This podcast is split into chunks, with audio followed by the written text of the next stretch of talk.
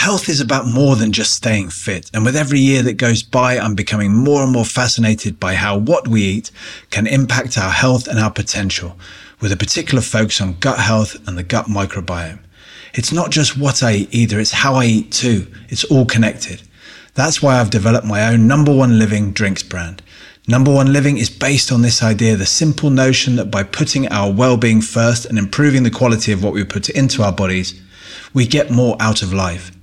My range of kombucha drinks are full of bacterial life cultures, designed for a happy and healthy gut. They're sugar-free, vegan, and naturally sourced, so you can feel great on the inside and enjoy life on the outside. Choose from refreshing raspberry, passion fruit, or our award-winning ginger and turmeric kombucha. The number one living range is widely available in Sainsbury's, Holland and Barrett's, and Boots stores, and online at numberoneliving.com. Grab yours today. Okay, on with the show. Welcome to the I Am podcast. On here, it's all about human potential. It's all about venturing into that space of life experience that just burns away our needs for anything more than just being alive. Our guest on this Thursday's episode is Dr. Michael Gervais, a competitive surfer turned qualified psychologist and a deep researcher of what we're all capable of. He has an enormous amount to share and some fascinating insights to offer that, in my opinion, are going to resonate and hit home hard. So much of it helpful too for whatever's coming up in all our lives. I hope you really enjoy the interview with Dr. Michael Gervais. Clearly a very smart and exciting kind of guy who's making incredible waves in what he's doing. Uh, for me, it was it was fascinating listening and good fun too. My name is Jonny Wilkinson. This is the I Am podcast with Dr. Michael Gervais.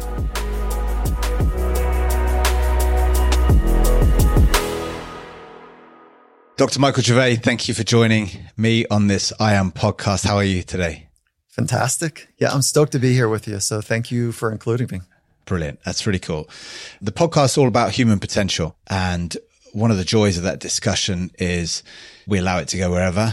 And we love it when it heads into the boundless stuff, the, the paradoxes, all that kind of amazing, slightly confusing, but definitely inspiring area when it resolves itself through the conversation. So can you give me a little background with yourself, just in terms of how have you come to where you are with regard to your role, what you do, and maybe just a little bit about how you see potential as well. Yeah, perfect. Okay, good. So as way of background, I'll do, a you know, 30 years condensed down to like 30 seconds here is that by, so I was a young athlete trying to figure it out and I had good physical technical skills. And then come game day, my sport was surfing. And so it wasn't traditional stick and ball sport.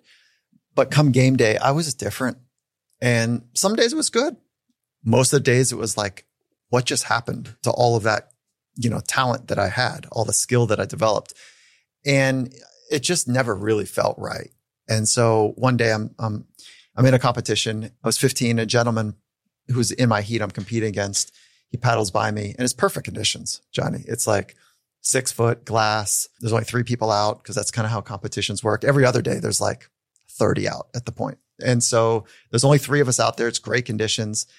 And he paddles by me. And this is my competitor, right? He sits next to me and he says, Gervais, I see you out here every day. Like, what are you doing? and I just kind of pause and he goes, he says, you got to stop thinking about all the things that could go wrong. And I thought to myself, how the hell does he know? like, how does he know what's in my head? Because that's all it was. We're like, well, what if this or what if that or what about this score and da da da? What's he doing and uh, how did he get that score? It was like it was terrible.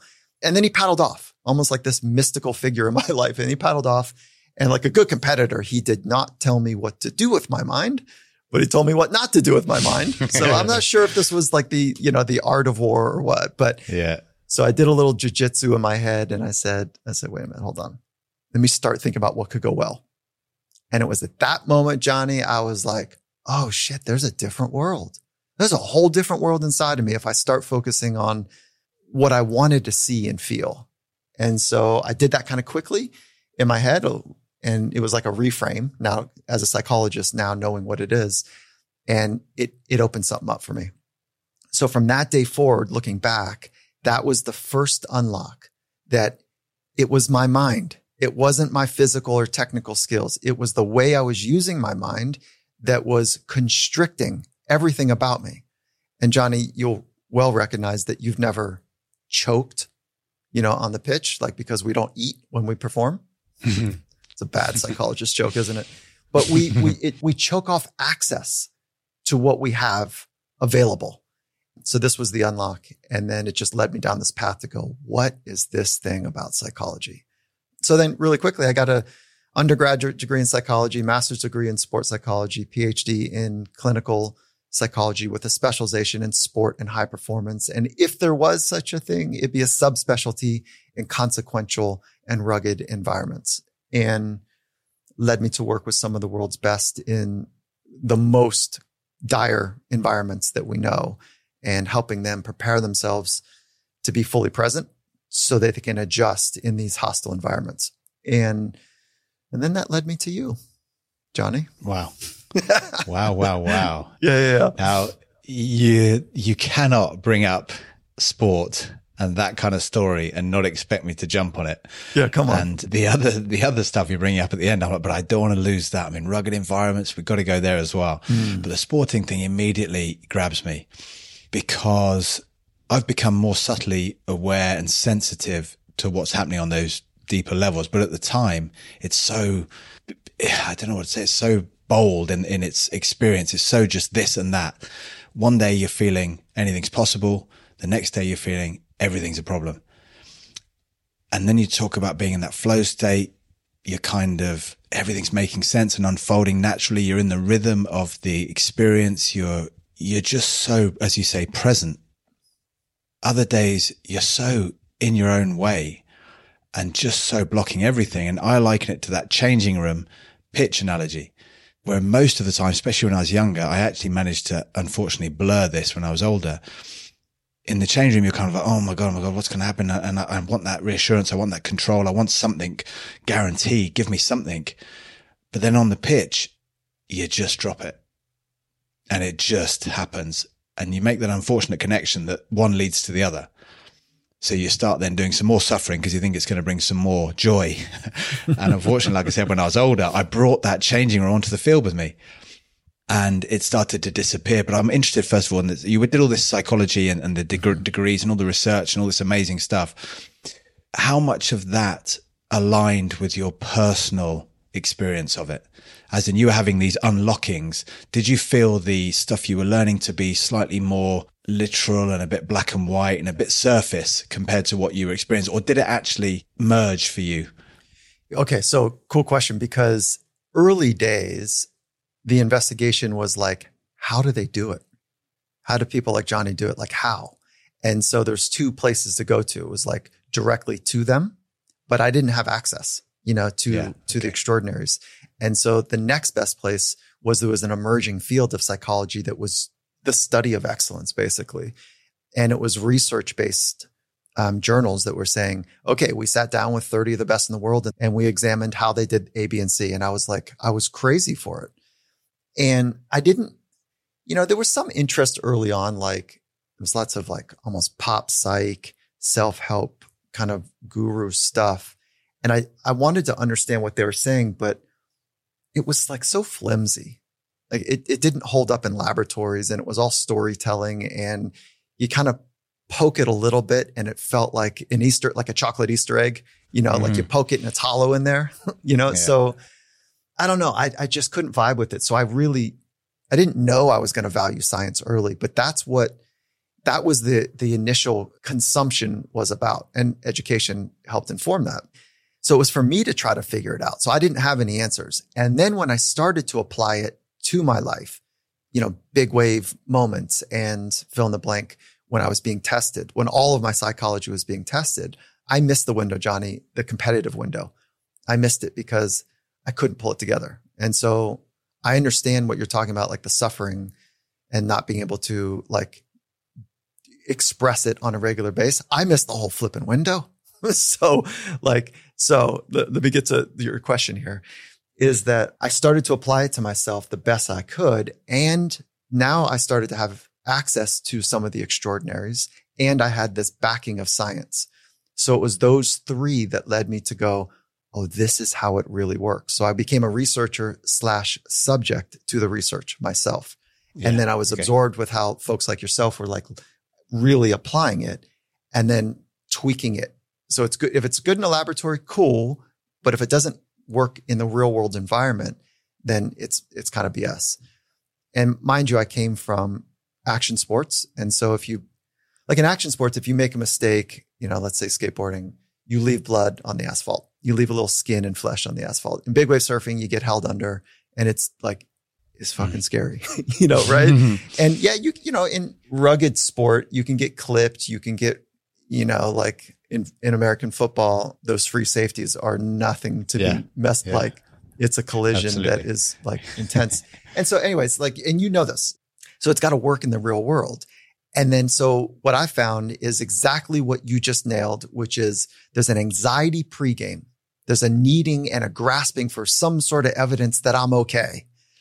And when we can figure out that you'll never get that, it, it's not how it works. And because what we end up doing is grasping for some little evidence, like if I can just throw a heater or if I can just get a good tackle, I feel like I get my feet under me. Or if like somebody comes by and says, you look fucking sharp, dude. Like, are you mm. kidding me? You're on it today. Boy, it's going to be, and there's this kind of, you know, external self talk, you know, that, that somebody's providing. And it's like a hype person that it's so temporary. And really the net of it is to get to a place where we say to ourselves, I love the unfolding. I love not knowing. I love putting myself in a position where I don't know how it's going to go because that's where I come alive. And so I need to practice every day putting myself in a situation where I have no clue how it's going to go. And I step into it with all of that risk and vulnerability and I let it rip. And then over time, I build a body of work, an internal body of work where I've earned the right to say to myself, I can do hard things. Yeah. Yeah, so at that point, it's like, fuck it, turn on the lights, turn on whatever, whatever scenario, we're down by this many, up by this many, whatever the narrative is, it's like, fuck, I can do hard things. So let's go. Yeah. That's when there's some serious freedom. I think that hit me recently, actually. So I, I've had mm. stints in my life where I've felt unlockings and things have come so easy and effortlessly. And there things seems to be that synchronicity about everything I'm experiencing is kind of working for me. And you feel so worthy of being here. Everything's just making sense. But then things have come back so hard and you think, well, how on earth, what's this about? You know, I thought I'd got past this and all these amazing things. And during one of the most recent ones of those, something really hit me. And part of my mentality and that drive, that, that relationship with fear and the unknown from a very young age, which really, really I allowed to define me. You know, I had no real understanding that I, that it couldn't define me. It just was my reality but it was behind all that need to know, to remove that unknown, like you said, to remove the unknown, to remove anything, to have that guarantee. But it also started to become the basis of my inner work. I needed to know what was behind everything. And it hit me re- recently. I was speaking to someone and they just said, the answer is it doesn't matter.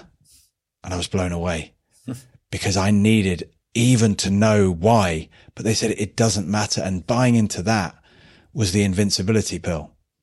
It was the, somehow it was that release at this point, and I'm sure there's coming more challenges, but it was the idea that actually when you can not need even the reason why nor what's coming and to know that whatever's coming won't matter when that becomes the past. It's a freedom, but it feels to me, what would you put behind that symptom that I think so many people encounter when they are in their passion and you're in it and yet another voice comes up and just messes with that. Now, I, I, feel like for me, it was this relationship with fear that was built, built on this defense mechanism of you. Achievement is the answer. Therefore, achievement is how you're defined. That's your safety. And therefore the survival mechanism kicks in early. It does feel very widespread. All the people I work with, it's inevitable. The story that comes out at some point is fear and doubt. Yeah. I love how you just slid in a really deep insight, which is the fight or flight kicks on early. Yeah. So let, let's unpack that because I think that that little throwaway comment is materially important. And it is begging the question, like, why does that happen? Which is the essence of your question, And how is that related to identity? How is that related to a sense of self? But let's start with this early thing first is that the fight, flight, freeze mechanism is designed to save us from saber-tooth tigers and from, you know, warring tribes. And it's supposed to kick on like, and mm. it's intense. The mechanism though doesn't turn on randomly. Your mind has to interpret something to be important, threatening, dangerous, intense. And when that happens and you, you turn it on, it doesn't just automatically happen. You turn it on by the interpretation of the event. And this is like, no one can prove or disprove what I'm about to say. But when we use our imagination, the body has a hard time of telling the difference between what's real and what's imagined, especially for those with powerful imagination, because it starts to look real. It starts to feel real when you create that image. So the body, the brain goes, I'm not sure if there's a gorilla in the room or not. So mm. let's, let's just turn on. Let's default to action. So you're right. It turns on early. We don't need that sensation of fight, flight, kind of freeze where our heart starts to pound, our breathing changes, we heat up our temperature, a whole cascade of things, predictable cascade of things happen in the body during breakfast, during warm ups. You know, we don't need it, but it's there because our mind has gone there. And the body goes, well, I guess if you're thinking about it, maybe it's actually happening. And I, like I said, I don't want to be late. so yeah. bang, neurochemicals flood the brain and body. Okay. So why is that the case? Because if we fundamentally believe that what we do defines who we are, then every time we go do that thing, our entire identity is at stake.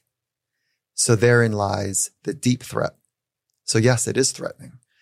If the fundamental identity is I'm an explorer, I'm a go getter, I am somebody who figures things out, I'm a great teammate, like there's a different way of thinking about it rather than I am what I do. I am achievement. I am success. Then the freedom on the other side is, oh, wait, all I need to do is bring what's available already inside of me. And if I can do that and not be the performance, but be the performer, it's great. Not be the achievement, but be the achiever. It's great. And so it's a fundamental difference between being and doing. And this is an ancient conversation. Yeah. We're human beings, not just the doers. And all of this threat mechanism that we're talking about is when we over rotate to the doing part of us and we've under rotated to the being. Good news is you can train being. You can train your thinking, just like you can train your body or your technical skills. And that's what this beautiful science of psychology is really about. Yeah, that's powerful. Uh, I the, the, the way that that came about, I guess that comes up in me or has come up in me is, is this understanding when I used the on field persona as my guide instead of the changing room person as my guide and listen to that voice, the answer came to me through that person that was the now version of you will always be equipped for his now. But you in the changing room trying to be equipped for your future sends you all over the place. The same way that you're trying to be equipped for your own past it's not, but now you're equipped for, and that trust of knowing that who, whichever version of me meets whatever's coming will be ready. You've nailed it. So how do you train that, Jonny? Because I, I, I, you know, the way that I get after it is typically through mindfulness is one of the ways to yeah. do it. And then the second is helping athletes or even myself be in difficult, charged, emotionally eventful moments and then experiencing it and then debriefing. So there's a feedback yeah. loop about like, yeah. how did you do? And that question is relative to the person you want to be. So there's like a front loaded experience when you say, okay, I want to be like this in these moments. And then we have those opportunities to do it. And then we quickly have a feedback loop about how you did. And so those are the, the two basic mechanisms, like a high performing feedback loop that's yeah. highly calibrated. And then the other is mindfulness or meditation, which you're, it's the constant refocusing back to the present moment. So you're, yeah. you're more equipped to be here. But so that's how I go about it. How do you do it? How do you practice it? Do you, do you know what? It's funny enough. It's exactly the same. There's two facets to it for me. One is the out of the environment experience where meditation means something different. You know, it's a slow walk in nature with a real sensitivity to the ground, to the breathing. It's the eyes closed meditation in the observation, the witnessing, hugely based around relaxation, enormous relaxation of everything. But then, as you said, what I find is that to put them, put people in the charged environment or where the alleged charges lie, pressure, stress, fear of failure, and so exactly on. And, mm-hmm. and then demand and then start to ask experience for the answer, not the mind. And we train it with regard to, say, kicking a ball. I, I might do some kicking with a, a, uh, ball with people. And I, I asked them to go into the relaxed state. So even just beforehand, to go for a walk and say, walk in a way that you've in your ideal imagination, this is how you want to live your life, this walk. And to embody that energy. And then I say, right, turn around, kick this ball. And it's always a surprise to them. And then you can't help but leave them in a position of saying, right, now do it your way. And they do the four steps back, the five to the side. They prepare, they breathe in and out. They look up and down. Then they go and hit it. And it's like a sort of cheap, reduced price version of what they just did. And you leave them in a space where you say, look, give me the evidence now. Come on. You can't cheat me. Tell me which one do you feel is you? Which one's going somewhere? And I think you mentioned about that imagination. One thing I keep going back to is is performing without the ball, where your tempo is not affected by doubt. You don't have that build up flowing tempo that becomes interrupted by the hesitation and the deceleration of doubt. So without the ball, they have this ability. And what you're asking is, okay, now bring that imagination to the ball now. But as soon as the ball becomes involved, you're faced with that real world law that says, I have to be like this now that the ball's involved and to challenge that and to see that I think our imagination lawlessness can actually impose itself upon this apparent real world law and that maybe we might have it the wrong way around. We think that actually there is a real world with laws and that the imagination is the cop out, but the imagination gets usurped by the real world laws. And that's what I feel you're talking about. Suddenly you see some stuff happen around you and before you know it, that's in your imagination. And now your imagination looks surprisingly similar to what you're experiencing outside. I love where you're going because you're entering into the parts of the conversation that are actually difficult. And yeah. most footballers, rugby players included, want to have concrete conversations. Yeah, I sure. just want to. I would have done. I would have harder. done when I was playing. Yeah, That's right. I would have done. How do I kick it more accurately? Yeah. How do I run yeah. a little faster? How do I just have more fun? Like it's, it's just more concrete. And I love where you're going because I think where you're going is where most people end up, independent of discipline. Is the central question like, am I local or am I mm. non-local? Am I here or am I somewhere else? And so yeah. it's like, okay, so now let's get weird for a minute, which is your body is local. And then when you say, you know, would you agree that you guide your mind? Most people go, yeah, you know, like, yeah, I, I determine kind of how I'm going to respond and what thoughts I want to choose. Okay. So then where is your mind? If your body is local, where's your mind? Mm. Mm. I don't know. I mean, science can't find it. We can't, we can't point to it. We don't know even how much thoughts weigh. We can point to the brain. We know where that is, but the mind. And then we have a much harder time saying, well, where's the I that's guiding this mind of yours? Are they the same? Are they different?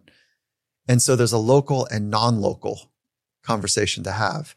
And then when you start entertaining the non-local part of it, if you can arrive to that insight, it gets really bizarre and it's wonderful.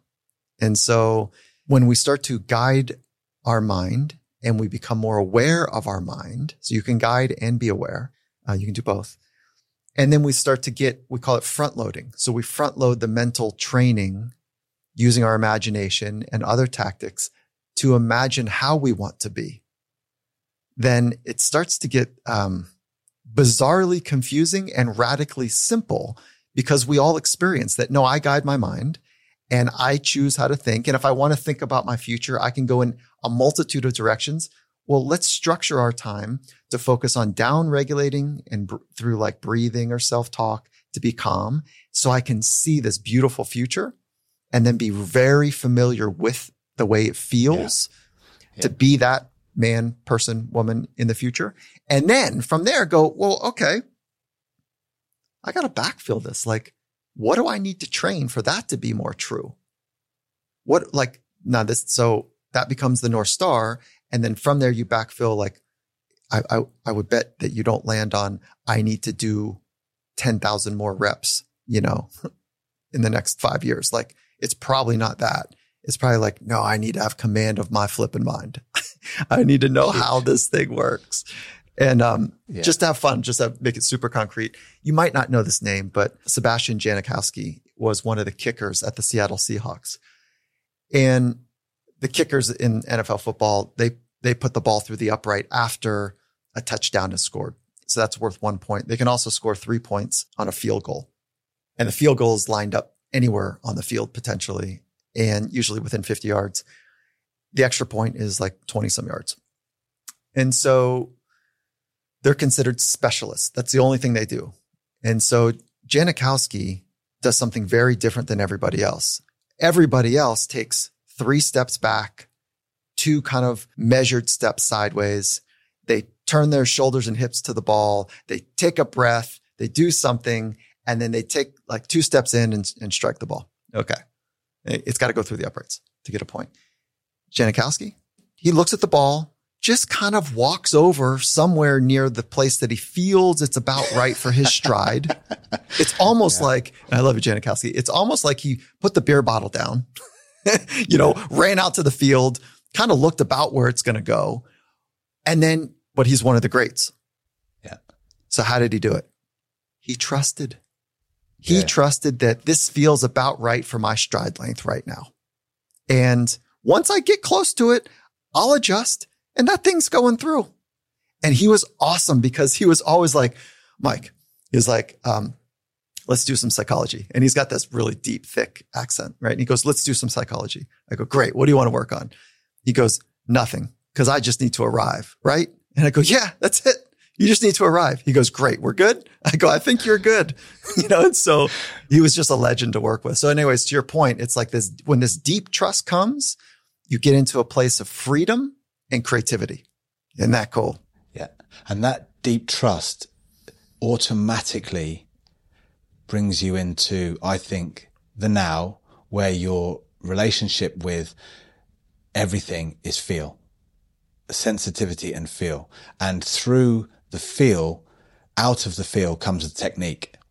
Everyone believes that the technique will bring the feel, but out of the feel, a deep connection. So I would say my focus at the moment is working on that imagination to create such a connection to the message you want the ball to receive. And that the more detailed that message and the more you embody something, you just get a reflection back. That's your dialogue. And then you work on your message and you'll get a different reflection. It's very cool. And you work on this. And like you said, there's no 10,000 hours. There's nowhere near it. You do need the first parts to understand when you haven't really done it before. You don't know what f- any of the feel is. You've got not enough reference. You've never kicked a ball on your foot. You don't know where it's. You're thinking too much about foot strike. You're thinking too, you're thinking too much. Exactly. And once you get that first hit, you have your start. Your dialogue starts. That's what it can feel like. But then he gives you, okay, that's so. What about this in your imagination? Dialogue again. What about this? And if you stay true and refine that energy, it comes not in 10,000 hours. Now I did 10,000 hours. That would have probably been a, about a, a, year's worth for me. Yeah, right. Yeah, right. I yeah. had operations everywhere because it was through pure, I, I have to get, as you said, concrete. I need to see the ball going over and over and over and over. And that way now I can trust. But you know what? It didn't touch it.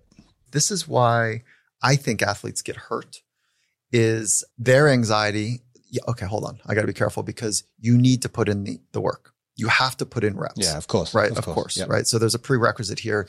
You and I are talking about post time under belt. Okay. So, yeah, absolutely. even better, it would be a parallel path, but you can't really substitute time under belt, the physical feedback loop that we're, we're talking about. But I think one of the reasons athletes find themselves compromised from a soft tissue perspective, even a mechanical stress factors is because of their anxiety. They need to see it, you know, 10 more times or 100 more times more importantly, the coach's anxiety. We need to run it again, run it again, run it again. We're looking for precision, right? And so they're looking for like this soulless mechanical precision as opposed to the feel of being fully embodied and making these decisions real time.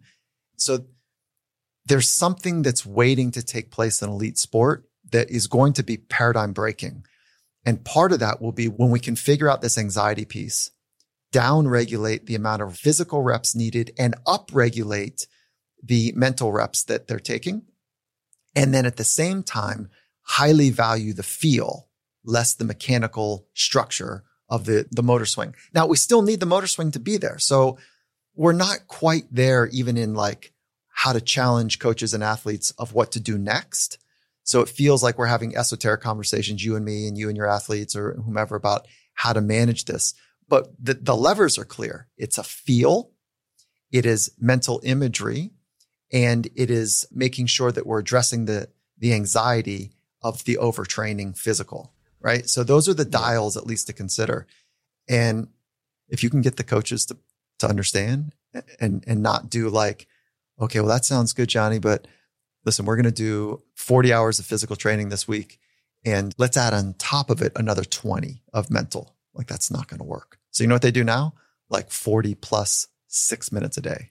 It's like, that's not mm-hmm. really going to move the needle, you know, but we know, we know from good science that mental imagery works. We know yeah. that. And so it's not yet systemic, across most clubs. This is one of the reasons I love working with progressive coaches is because they make it part of the rhythm of business, the ROB as you as we call it. It's so interesting though that I think as as children we value that imagination world so highly that we're constantly imprinting it upon everything, as in by the way we play. Everything has a, a fantastical story about it. And, and we're in there. And yet at some point, some kind of sort of gentle switch comes where we start to value more highly the narrative coming from the outside. And even in my visualization that I was doing as a player, it made me less trusting doing visualization because the visualization still felt like there was a, this is how you do it and you've got to be doing it right. Whereas I think at the moment, what I can't find much of a substitute for in terms of its power is just feeling good about yourself. And I think that's maybe what the childlike thing has is that you don't yet have that challenge. And so everything feels a bit playful. And so I've been around kickers and I've been one of myself when you're chatting to the coach and they're chatting to me if I'm coaching and they're talking about what's going on in their lives and they're telling me mid run up about something they've been watching on TV and they're crushing it. And now it goes against everything a coach should, would talk about in the changing room. Wipe that smile off your face. Get your head in the game. What are you doing? Mm. Show me some suffering, you know, and after yeah, the game. Show me your suffering. Get, yeah, yeah. show me, get that. This is down. hard. Yeah. Yeah. You You'll never lost amount, the game. You can't be happy. Yeah. How mm dare you think about, you know, what you're going to do tonight after you lost the game? And yet actually, as a coach, thinking about what do I want for my team? I want the best of them. Well, when do they normally prepare their best? Well, when they feel worthy. So how am I going about bringing out their worth? But that question surely goes to you first. How do I, do I know how to bring about my worth? Mm-hmm. And sure, I can't see any other way than at some point a coach or, or, or a player has to be okay with everything. You know what? That not worst case coming. You could lose your contract. You're like, yeah, yeah. And I'll be absolutely fine. And I'll be there. There has to be this faith, as you said, this trust that actually all these things are moving in the direction of the intention, if allowed. And that intention, as long as, and yeah, give me your view on this, please. As long as we don't insist on how it comes about or when it comes about, it will. That's my basis of it. Now I've tied myself to that. It must be like this and it must be now. And the suffering is immense. But what if even the thing that looks like, according to the real world logic, there is no way this is part of the path but if you just stay with it, you're like, all right, that was, that was fairly miraculous how that's come about. I, I wonder what, you know, is that something that resonates in any way? Oh, I love it. It feels like candy, you know, like it's so sweet because you, you're talking about having a foundation of who you are so that you can trust no matter what happens next. I'll adjust. I'll sort it out. I'll create a way through it.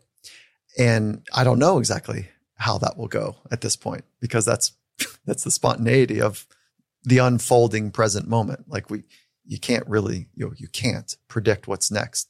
So the intention bit is really important, which is how do I want to be in the unfolding, unpredictable, unknown moments? How do I want to be? And if you can get some clarity on how you want to be, not what is it that you're going to do in those moments, but how you want to be. And it's really for me about being available to be aware of what's actually happening.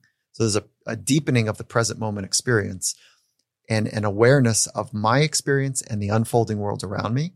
And if I can be deeply aware and I have practice of adjusting, then okay, you know, like I've done this my whole life and that thing that I'm going to go do doesn't define me.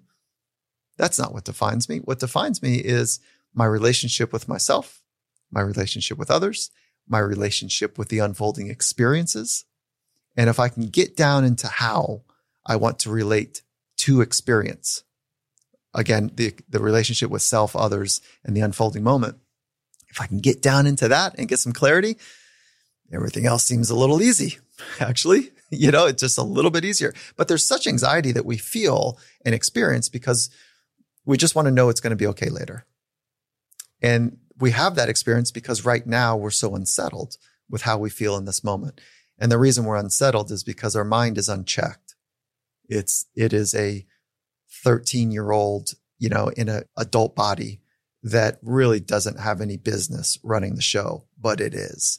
And the reason it, I'm saying like a 13 year old is because, you know, there's some good reason. There's some kind of skills in there, but not really conditioned not really trained. So you can train your mind to be more aware. You can train your mind to be more familiar with how you want to respond. Confidence is a trainable skill. The way you speak to yourself. Being calm is a trainable skill.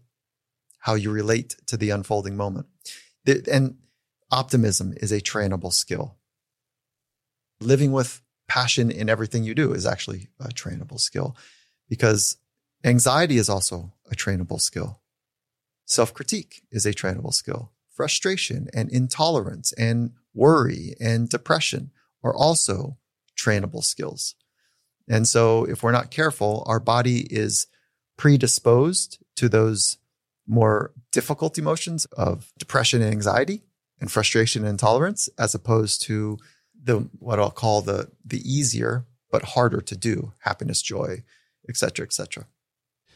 It's a really interesting I find almost kind of paradox or almost an oxymoron that you're training optimism because you're training yourself into an expansive, almost like a self expanding space. And it's almost kind of feels like, but training would be, feels for us like you train yourself to a narrower and narrower point. But I think through anxiety and depression, those things turn in on themselves in that spiral. But optimism, curiosity, openness, those relationships you're talking about, they get wider and wider. And that journey, you train yourself into more of the unknown. I feel you train yourself into more surprise That's right. in your life. To be dramatic, every thought we have either creates constriction or expansion. And so when you have thought patterns, which are a bunch of thoughts in a row, then you start to notice, am I constricted or do I have expansion? And you can map that physiologically as well do I have cortisol? Overabundance of cortisol where my my trap muscles are a little tighter, my hip muscles are a little tighter, you know, like and my, my heartbeat is pounding a little more to tighten me up. You know, again, we need cortisol, but I'm talking about an overabundance of it. And so that's the stress response, neurochemical. And so we can map it physiologically, we can map it psychologically, and we can map it behaviorally that I'm either tightened up or I'm open. And it's that openness that provides more alternative options for this mm-hmm. next moment that's about to happen. And that is trainable. It's totally trainable. And to your point, the biggest rock to have in the container is this idea that I am okay. Now, the big question is, how do you get that rock in the container? We have to decouple what you do from who you are. How about that? Mm. Just decouple what you do from who you are and explore who am I? who am I from what I do? Who am I? Question yeah. mark. And if you can get that conversation going earlier in life rather than later, earlier in your career rather than later, then the career doesn't define you and, you know, be this heavy burden, high anxiety thing. It's actually an opportunity as opposed to a limiter to what is possible. So again, even to bring on that oxymoron, you're training freedom. Mm.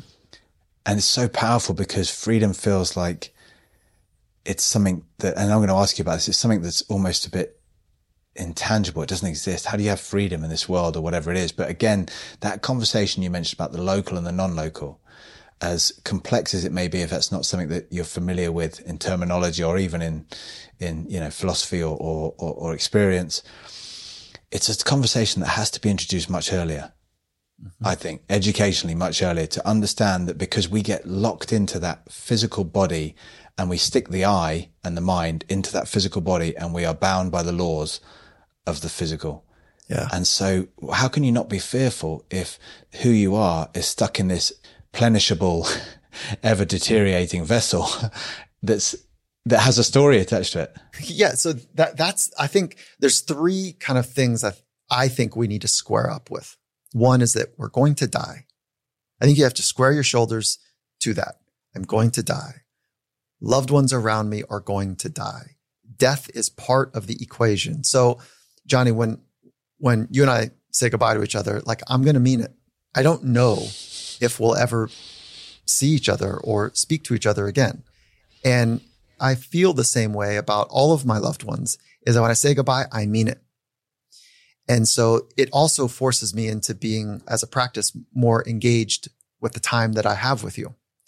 And so it's a practice and it's, but that practice leads to squaring up that death is coming.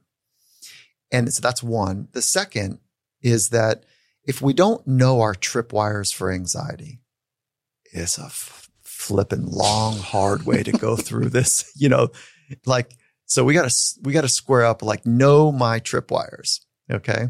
And the third is to figure out how to embrace that there's hundreds of millions of years that are happening on this world and this planet. And we're here like two minutes before midnight. If the, if the world history was a 24 hour clock, you know, we just showed up and we're barely here for a little bit. So to hold this contextual bit that I matter and I don't really matter.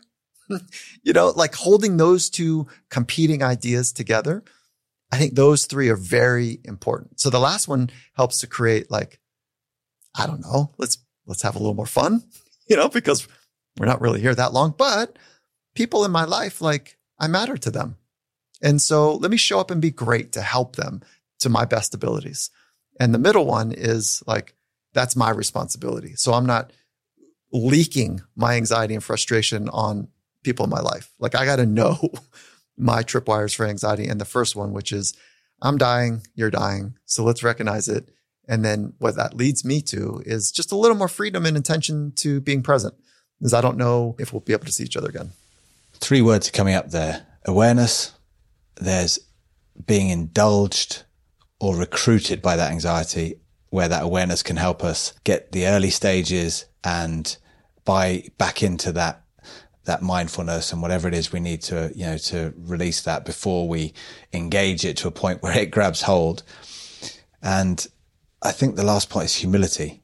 You mentioned about that big third one and how actually the process of humiliation is something i staved off through my practice. So yes i was doing everything i could to avoid losing. I was doing everything i could by this crazy idea of letting people down. And I was doing everything I could on probably one of the most base levels to avoid humiliation.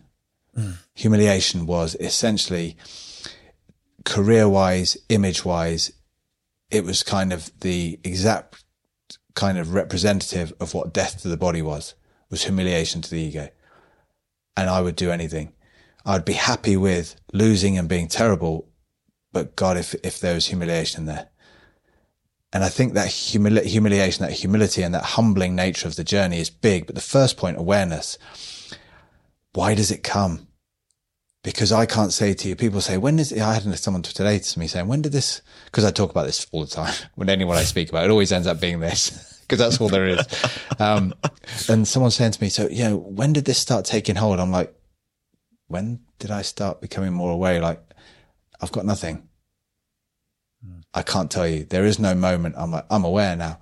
So when you look at you, you sort of say it's such an important thing, but can you assist awareness or is it just one of those things you're ready for and not ready as in it's better or worse than where you are, but just that, you know, awareness. Can you train it?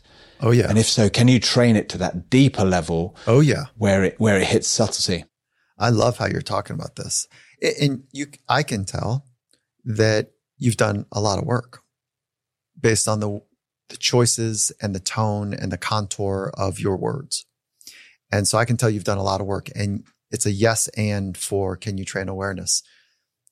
There's three ways and mindfulness is the, it's the biggest rock for awareness. And I'll explain that in a minute.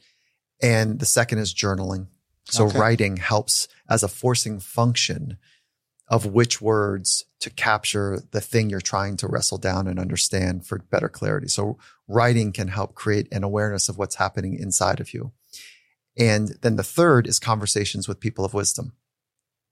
So not only do they add contextually some insight and, and perspectives about the external world, but they, they have a way of understanding the deeper part of the human experience and they can hold up a mirror to your inner experience based on the words and the emotions that you're folding in with those words. And so it's those three. So mindfulness is for me the big rock because it's always under my control. And the science is ridiculous about mindfulness. It's 2,600 years old as a practice, best we know. And it really is becoming more aware of thoughts, emotions, feelings, physiological sensations, and the unfolding world around you. But when you close your eyes, you become more aware of how thought one and thought two link and hook together and how maybe thought one and thought two create or lead us to emotion one or emotion two. And so this, this observing without judgment or critique, like how am I working on the inside? And if we struggle to have, to make contact with our inner life, we're not even in the game. We're not even in the game of becoming still still paying the interest. You're still oh paying the God. interest on the yeah, loan. You're still paying interest. That's a great phrase. Yes. So meeting yourself and knowing yourself and increasing this very subtle awareness to how even just thoughts work together is a prerequisite to have deep awareness. And then if if you think about thoughts this way, because we don't know where they live, how much they weigh, where they go, where they start, you know, we don't know any of that. But when we, in a disciplined way, we create space to just pay attention, to pay attention to how the inner life is taking fold, that we begin to have sensitivity to the thought trains. So you've heard a train of thought. And so thought one leads to thought two, just like station one leads to station two. And then eventually, if you get on, let's call it the D train, like a subway, if you get on the D train, it takes you to a neighborhood. Now that think about that neighborhood, like the neighborhood could be fun and happy and vibrant and it's carnival like and it's amazing. Or that neighborhood could be pretty gnarly, pretty scary, you know, like, but you've got to know first, am I, what train am I on? And then how long am I going to ride the train? Do I want to jump tracks? Like all of that is this cognitive awareness and flexibility that we have the ability to do it right now we could have a conversation where both of us could be crying if we allow ourselves to go there, and both of us could snort laughter in the same kind of nanosecond. So you can toggle back and forth. So we're not kind of victims to our inner experience. We're just not aware. We're just really not aware. So mindfulness is one of the big dials to play with. Yeah, and and it's like you said, it's it's it's the game changer. Mm. And I spoke to you about that. Indulging a thought is essentially hopping on the train without the awareness and you're at stop three or you're not, you know, you're in between stops and there's no getting off, you know, like you're getting off and you're like, I, I can't get off this train when it's unmoving. Yeah, so you right. end up stage four. And then by that point, you're a long way from home.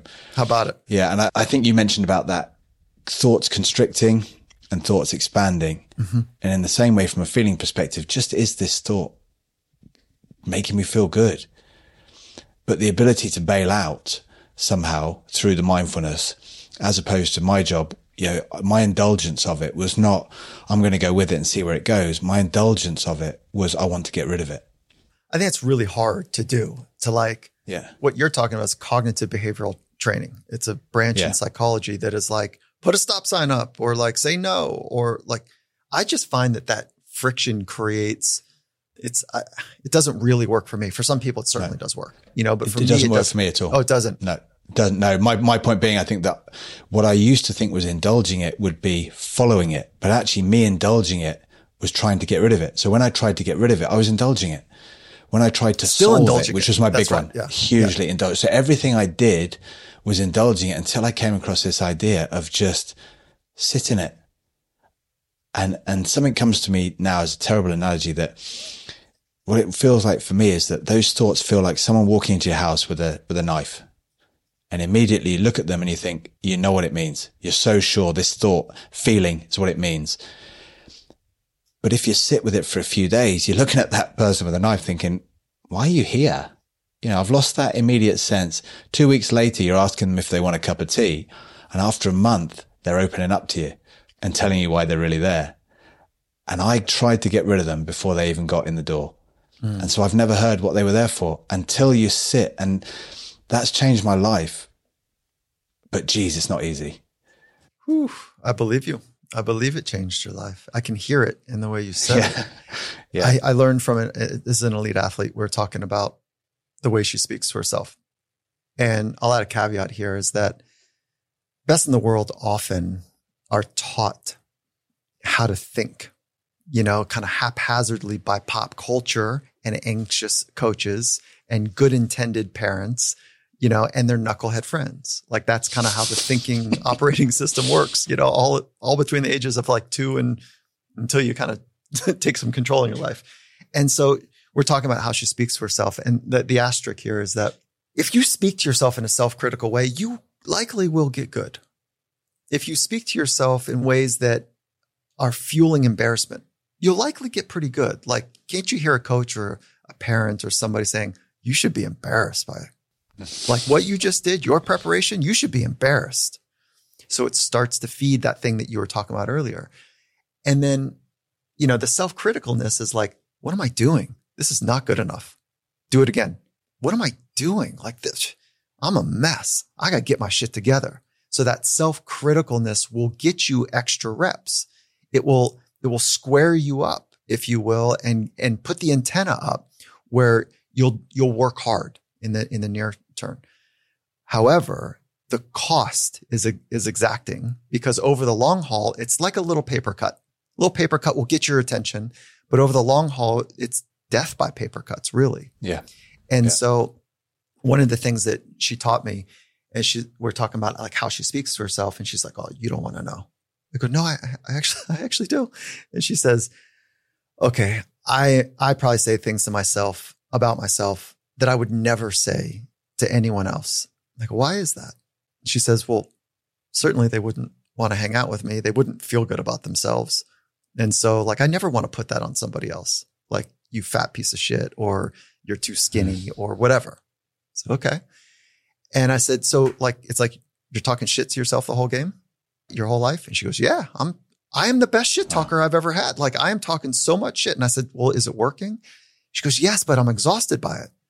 And so then I pause and I can see her kind of looking up to the right and thinking and trying to solve something. She goes, you know what it is? I got a shit bird. I go, what? She goes, I got this bird that lands on my shoulder and it shits all over me. And I'm done with my day and I got bird shit all over me all day. It's chirping in my ear about how I'm not good enough. And I'm fighting all day long. And I get home and I stink. And like she's going on with this beautifully creative narrative. And she, and I said, well, so what are you going to do about that? Like, I'm really curious. Like, what, what are you going to do about this? She goes, I'm going to move the bird off my shoulder. And so I saw her like a couple days later, or maybe it was a week later. I can't remember. And I said, so how you doing with your shit bird? And she goes, I now see it when it's in the tree. And when it lands on my shoulder, like I'm aware it's coming over to land on my shoulder and bang, it's off. I go, cool. And she goes, you know what else I realized? It's not landing on me as much because it doesn't have a safe home. It's not comfortable. Like it was first was pissed off and it came back a little more angry, a little more intense, a little more chirpy on me, a little more shit on my shoulder. But then after time, it's like not there as much. And so I go, okay, so you know, saw her a couple days, a couple weeks later. I can't remember. And she's, I said, so how are we doing with it? And she goes, it's not landing anymore. It's like it's Mhm. it found a new place. I go, what are these conversations like with yourself? She goes, Oh my God, I feel like I'm a new person. I'm not talking shit to myself. I'm free. I'm open. Like I'm having fun and I'm like a whole different version. So your knife, you know, version was her shitbird Absolutely. version. It's, yeah. And so it's, it's just, it's just a kind of a funny way to think about how do you speak to yourself? And you don't need to be aggressive with like, get off my shoulder like her. You can just go, Oh, I see you. And then attend in some other direction. You only get one thought at a time. So which one are you going to choose? It's it's it's. I've not I've not thought about it like that. It's really interesting. You should say that actually that self-critical, almost aggressive, abusive nature to a degree can get you good, and it resonates with me in, in, enormously. Two things resonate from it. First, the image of me coming up is I was doing. I used to do my kicking practice, and I'd be very huge, high expectations of what I did. I remember stamping viciously hard on my own feet as punishment for when I wasn't hitting. I remember biting my hand in ludicrous ways. And of course, you know what? There was a, there was a strength to that. It's not something I put out publicly too much to say that, you know, this will get you there. But because of that nature, you almost kind of, you can get somewhere, but it encouraged one thing in me, which was that I thought there was an end to it once I got to where I got to. And when I achieved all I wanted to achieve, I figured that voice would suddenly turn into, you did it, my friend. Now we're buddies. But it, it We're doesn't. good now. You got the trophy. I had a, another, it was another athlete I was working with and it was an Olympic athlete and the national anthem was being played. And I'm, you know, I'm on the other side of the fence and she was crying. National anthem means gold. And she's crying on the podium. And she comes over right after and she says, whew, you know, just kind of one of those moments. And she says, could you tell I was crying? I go, yeah.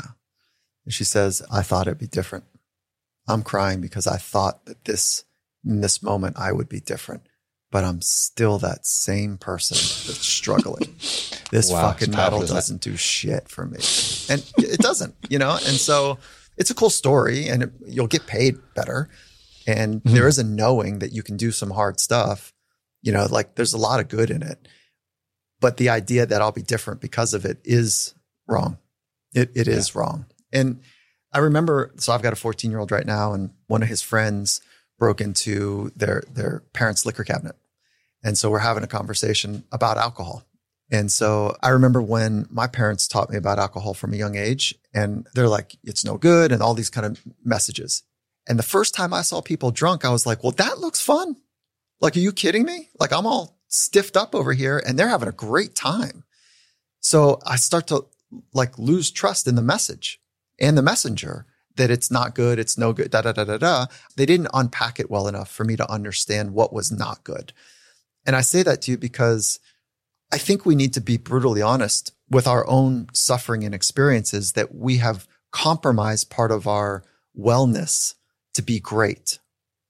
And there's a compromising that if we if we don't address that like you're really fucking good. And so if you don't address what you did and say, I wish I didn't do it this way though. I now know there is a better way, but I didn't have a teacher. I didn't have someone to show me. So I made up this mechanism to beat myself up, to have almost corporal punishment. So if I felt that pain on my hand or foot, I wouldn't feel the emotional pain of, of letdown and sorrow and disappointment. I could just transplant the physical pain for the emotional pain. All pain is physical and emotional. But if we think that we're, we can just have more physical, we won't have the emotional, it's not right. It's not how it really works. But your strategy is a brilliant little 17 year old or 27 year old, whatever it might be. But I, my point, my long narrative here is that if we don't say, no, it can work, but it, you won't find freedom. You won't find sustainability. You won't find peace and happiness. You might find hardware and money, again, temporary pleasures, but you won't find the sustainable, deep joy in life. And you will not understand your potential. You'll understand high performance, likely Yeah. not sustainable, but you'll, you'll touch high performance. You'll graze it. Yeah. But there's a whole nother arena, like literally another arena that you can play the game in which is like, I don't, everything else, the money, the hardware, all those things are secondary and they end up kind of happening, you know, like Yeah. because you're around now Yeah. people, you feel this expansive way. You can look people in the eyes, create expansion and, and space for them. They're operating on a higher level. They're not talking shit to themselves and beating themselves up in a way that is unproductive. There's a more playfulness to it. And I say all that coming from just like the environment you work in, some of the most rugged alpha male, you know, competitive environments on the planet. And, and I also put an asterisk. I love shit talking with people. It's fun. Like, but shit talking that pulls them down, that has the sarcasm that leaves them like really questioning themselves later. And the shit talking of self that's 10x that. That's the thing that is problematic. That's the thing that's banter is great, but this shit talking, self critical, tear you down thing is problematic. So, so that's that's really interesting. I mean, it's something that, that just sort of arises in me there is that an understanding would be that whilst I'm playing any of those games of lack, insufficiency, fear, doubt, the self-critical nature, all of that stuff, what I can genuinely say, hand on heart, is that looking back relative to if I can be accurate with my memory, which I find myself less and less so, less and less indulged by my own memory of myself. But, but if I can try and be accurate, what I know now that I don't think I ever really knew was how to connect to people. I could not find connection. Whilst I had this world going on, it was so self-absorbing. I became so self-important. I couldn't know a relationship. There was no such thing. It just because everything passed through that filter just leaves you so distanced from anything of real tangibility. And a lot of what that isolation is that feels with that self-critical voice is not that people are leaving you alone or that people don't care. I mean, middle of my rugby career was hugely challenged because I was injured for four years. And when I came back, there was a huge generation gap and I couldn't connect. And I used to think it's them. Yeah, they don't look like, they're not like me and they're not like this and they should be doing more of this or whatever I might have thought. It wasn't. I couldn't feel anything and it was troubling. It made you feel so alone, but you think always that people need to do more, but it doesn't matter how much they do. The more they do, the worse it gets. The more that people try and help you, the worse it feels because it, you look at them trying so hard and it still doesn't touch. And it, and the other part that this is bringing up, I think is about that changing room vibe where it becomes a bit toxic, where you said the banter mm-hmm. and a lot of those inner conversations are pushing to create power structures and get something out of someone else. And that word banter is a funny one. Yeah. Excuse the pun. It's an interesting kind of area where there's so much deeper at play. Mm. You know, I bet as a psychologist, you could, if you could be like an ear on the wall and listen to banter, I bet it must be incredible to be able to see what the depths of what's happening there. It isn't just, oh, we're just having a laugh. It's like, oh, all kinds of different energies and people trying to find themselves, find their place, find their escape. And I, I reacted without knowing it very deeply. I found it very troubling Yeah. and it left some, some deep, interesting scars, I think. People will ask me often, what's it like best in the world? Like, what, what are they like? What, what makes them special? And like my, my glib response or my quib is like back to them is, is something like, you know, they're really at one level, they're great and you'd love to have a dinner with them, but only one because it's always about them. you know, it's Uh, like, it's yeah. so the, the, the narcissism that you're talking about, it's like everything runs through this black hole, you know, and, and, and then it never really comes out. So people around them, they don't really matter unless they're in service to the mission that is most important to that person. And if that person's mission is not about amplifying other people's geniuses or, you know, them flourishing and others flourishing because nobody can do this thing alone. We need each other. And so if, if they haven't made a conscious decision like you have in your life, like, whoa, like what, what was I doing? Not only is their level of suffering and struggle real because of the isolation, because of the separation, because of the narcissistic need to be okay just based on achievement, that left to its own devices is real suffering. And will be very clear that suffering is comes from two things: wanting what you don't have and not wanting what you do have. And those are the, that is the source of suffering. That that way of living is brutal. And why do we they end up rising to the top is because they like they'll cut people. They'll, they'll and I don't mean literally, but they're like, you don't matter, you don't matter, you don't matter. And like they just make harsh decisions because it's so mission minded.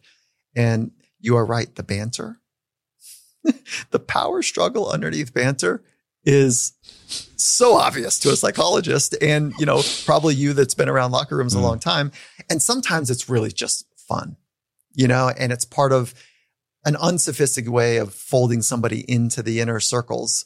It's like if you can have some banter like you're okay. Like we can just kind of break each other down a little bit. But when it's really like a power struggle and it's dangerous and you're like geez i can't walk through there because it's it's weird you know, I can't go into this conversation because like I'm about to get shredded. Forget it. There's there's no teamness in that. And so, anyways, there's levels to most things we're talking about. I think with what you're talking about, for me, there's always a great humbling coming. Mm. And it's coming sometime. And like you mentioned, there's a great humbling at the end of all our lives, mm. a really great humbling. Isn't it? But to get it earlier is a privilege as much as as painful as it may be. And I've had humblings that I'm sure wouldn't match up on a, on a scale with other people's, but to me on my scale, as of now, they've been big. And those humblings have been so privileged because with each one, I connect with how I care more about other people. So what are your great regrets? Do you know, I don't have them. I don't have regrets mm. because I see the inevitability of all that has been.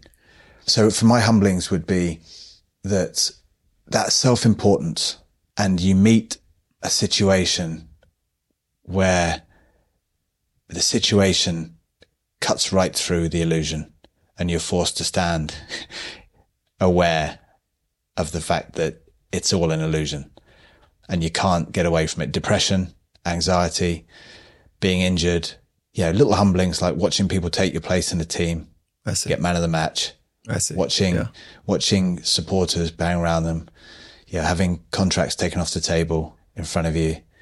Yeah. Like I said, being injured, being called on your own BS and knowing that it's there. But certainly I think one of the greatest humblings is that depression, that understanding that who I am, all the importance I think I am, and I'm reduced to this. Did you struggle with depression? It's always part of whenever I face my crisis moments, which is what I'm talking about, which is where mm-hmm. the idea of me meets scenarios that reveal that the idea of me can no longer continue. And in that experience, it always tends to be the initial fight, the indulgence, the kind of work it out, use my intellect to work out through this. Then it comes to the panic of, oh God, what's, what on earth's going on?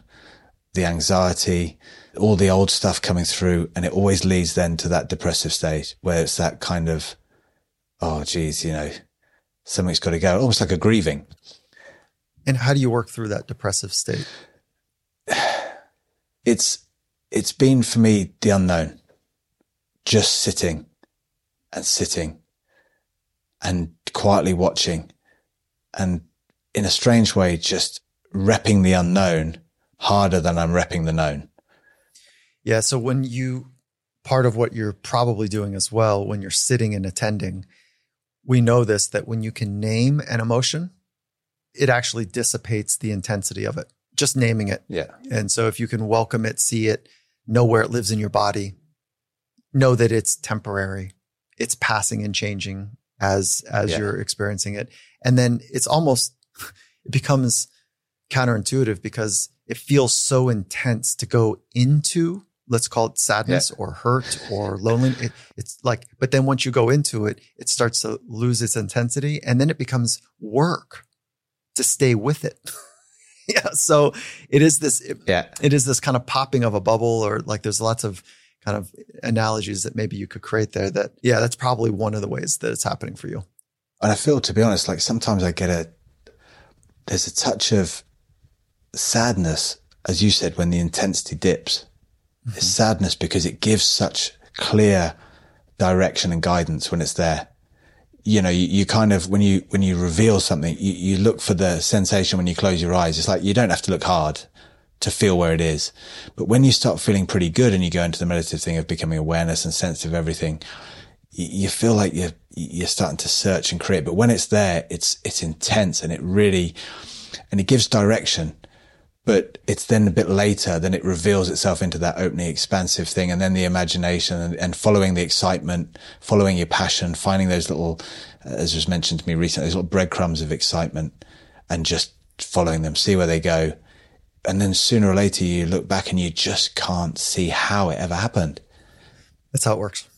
It is how yeah. it works. It's, and it's not like I had a lightning rod moment and I was awake or I had a lightning rod moment and I was depressed it is these small incremental changes to the operating system of how it takes place and they're daily updates or downgrades you know like there's this it's a daily thing that's taking place and there's an aliveness in the melancholy. There's a sensitivity yeah, that takes place there where i'm i'm more aware of like words that aren't usually available to me. And so i i, I don't want to be insensitive to depression because that is by definition, a clinical term of depression is like a deep struggle. But when I'm in the melancholy experience or the sadness experience, there's a like I can appreciate it. But I also don't have the fear of it sticking around for months at time. And so I also don't want to be muted in my life. I don't want to have just one emotion of happy hmm. or one emotion of like sadness, you know, or anger, intolerance, or whatever the things are that are pro social. I want to feel it all. I want to have range. And to do that, I need to go to places. I need to go to extreme ranges, you know, and I don't know, man, that's hard for me, you know, and I love it. And I've been practicing it for so long that, you know, I love when I have a community of people that go, Hey, how was that? And there's an honest conversation about it, not yeah. like, yeah, it was good yeah, pretty good. really?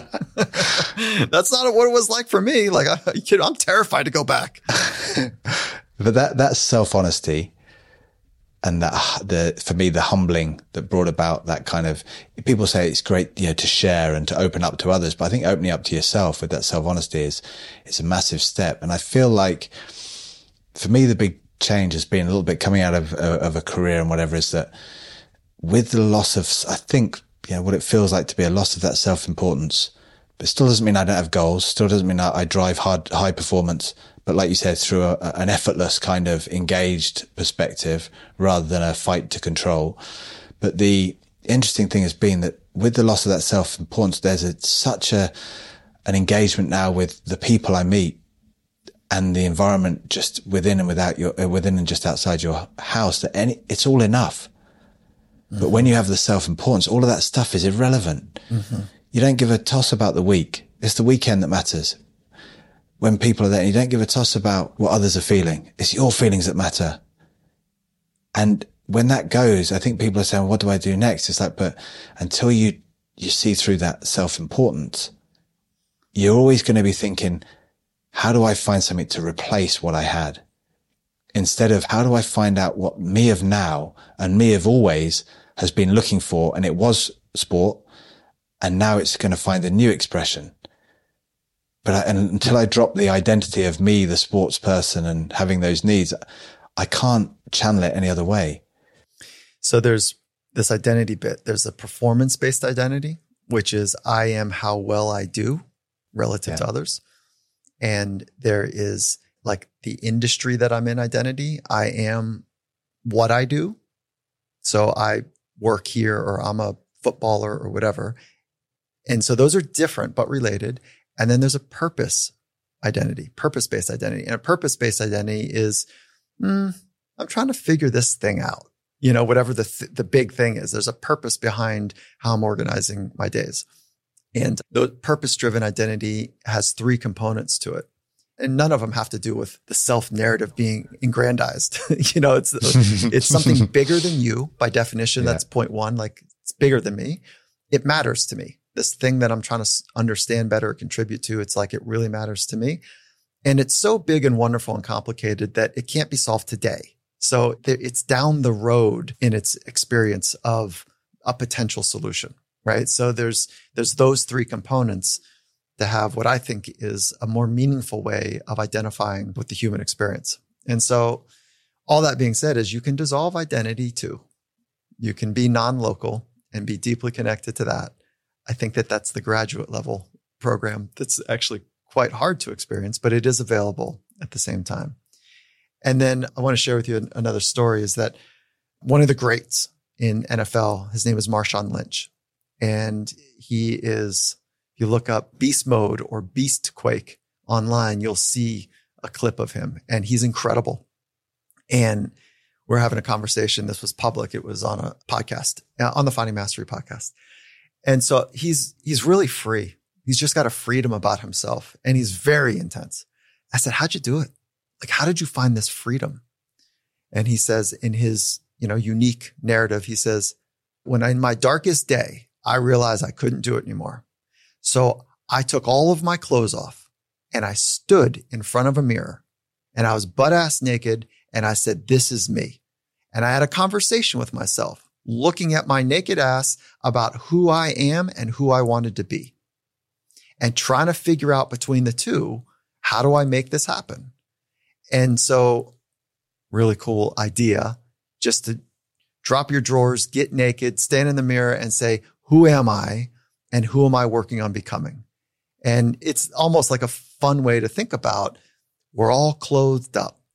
We've yeah. got like this armor on and we've got the, the shiny, you know, Gucci logo or the shiny something logo where look at this, look at the logo, not me. So strip down the armor. By the way, armor is very hard to keep polished. It's very heavy. Yeah. You need to keep it oiled, you know, like take down the armor and, and have the conversation. Who am I? That's a really, I think, powerful practice, yeah. even though it sounds a little weird. No, not at all. I mean, to me, certainly not. It, it's almost like that question, like what's what's original to me? What's what, original what's to me? That's very yeah. Cool. What's clothing? What's clothing and what's not? What did I come from? And, and like that non-local bit, you reduce and you're like, mm-hmm. oh God, everything I've gathered, it's like I can let me be free of that. It's, it's beautiful. I want to just to sort of get your final thoughts on this because there's been loads and loads we're talking about that kind of achievement idea. And when we stay in this, the field of performance, there's always goal setting and there's achieving, and there's goal setting, and there's what's next.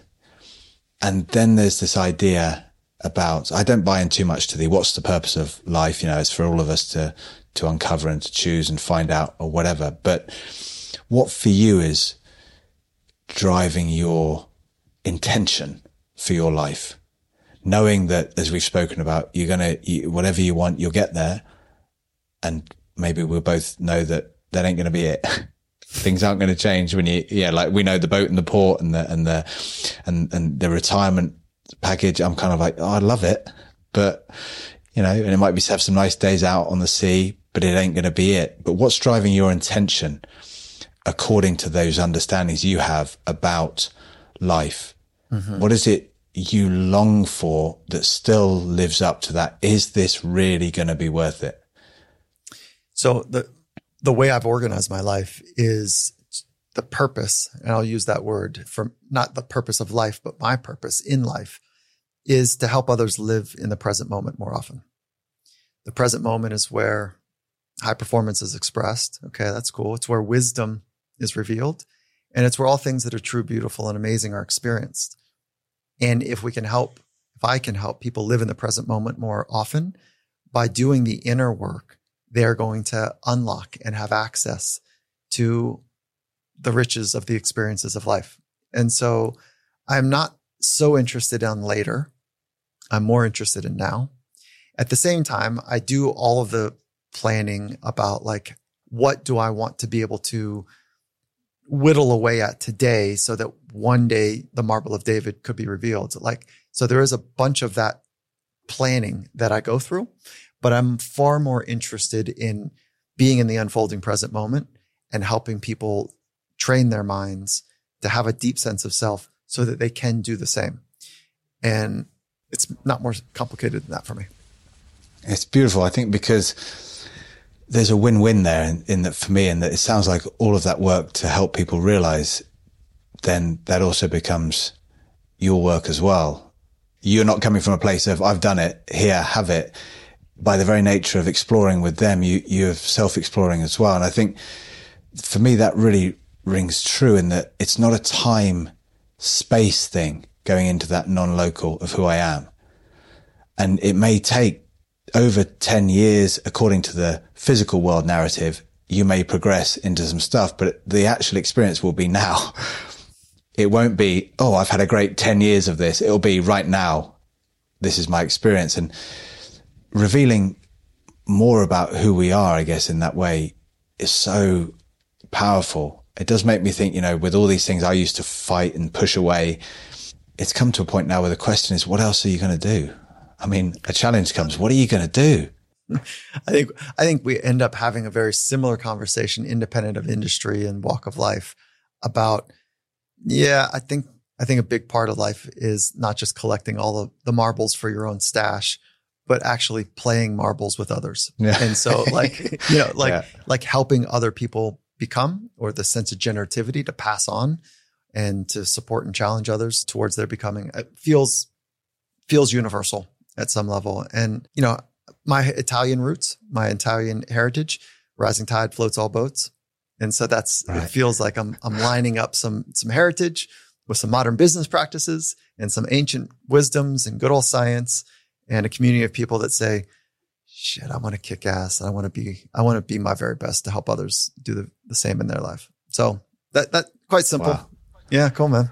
Quite simple, quite beautiful. And, uh, thank you so much Dr. Michael Gervais, for allowing me to be part of this huge unfolding. It has been that. It's funny to look at it that I say this slightly cautiously because I don't want it to come across like I don't give a toss, but I come into these conversations with nothing. I just come going, right, let's go, see where we go. And it's just been, you've led me. Every single thing has been like, ah, thank you. No, I want to go here. And he's like, oh, thank you. Everything you're saying has been an unfolding. It's just phenomenal. So and you end up an hour and a half down the line going, who planned that? Honestly, who was it? Was it, you know, did someone direct this or was it you? Was it me? But it's like you get there and you kind of go, how come you've said so much of what I needed to hear? Hmm. And, and you're sort of like, right, but I guess, yeah, maybe that's part of, you know, like I said, the old me would have the script right here next to the screen and it would be like, right, let me stop you there because I need to get to question 10, you know, like let me stop what you're saying. I need to sort this out. And I think, you know, I think I can feel, you know, what you do, I think, and I can, I can feel how it comes about, even just very much bespoke to myself in this conversation. It's been, uh, uh, been a pleasure. I felt, I felt that there was a jazz that we were working from, you know, we, we, we both know the musical notes but how they come together. There's an unfolding there that, you know, it's just, it's just jazz. And so bit of freestyle. Everyone's freestyle. doing a bit. Yeah. Yeah, man. So thank you, Jonny. Appreciate including me and having the conversation. And it's been awesome. Appreciate you. So that's it for another episode of I Am. It's brilliant to be sharing this unfolding experience with you all. If you'd like to get in touch with either me or the guest, then all the information you need is in the show notes. I welcome all and any feedback. I really want all of you to have a hand in guiding the feel of this show and the path of the conversation as well. So just keep them coming in. And until next time, I'm Jonny Wilkinson, and this has been I Am. This show is brought to you by Mags Creative. The executive producer is Megan Hill Smith. Assistant producer is Alex Macy.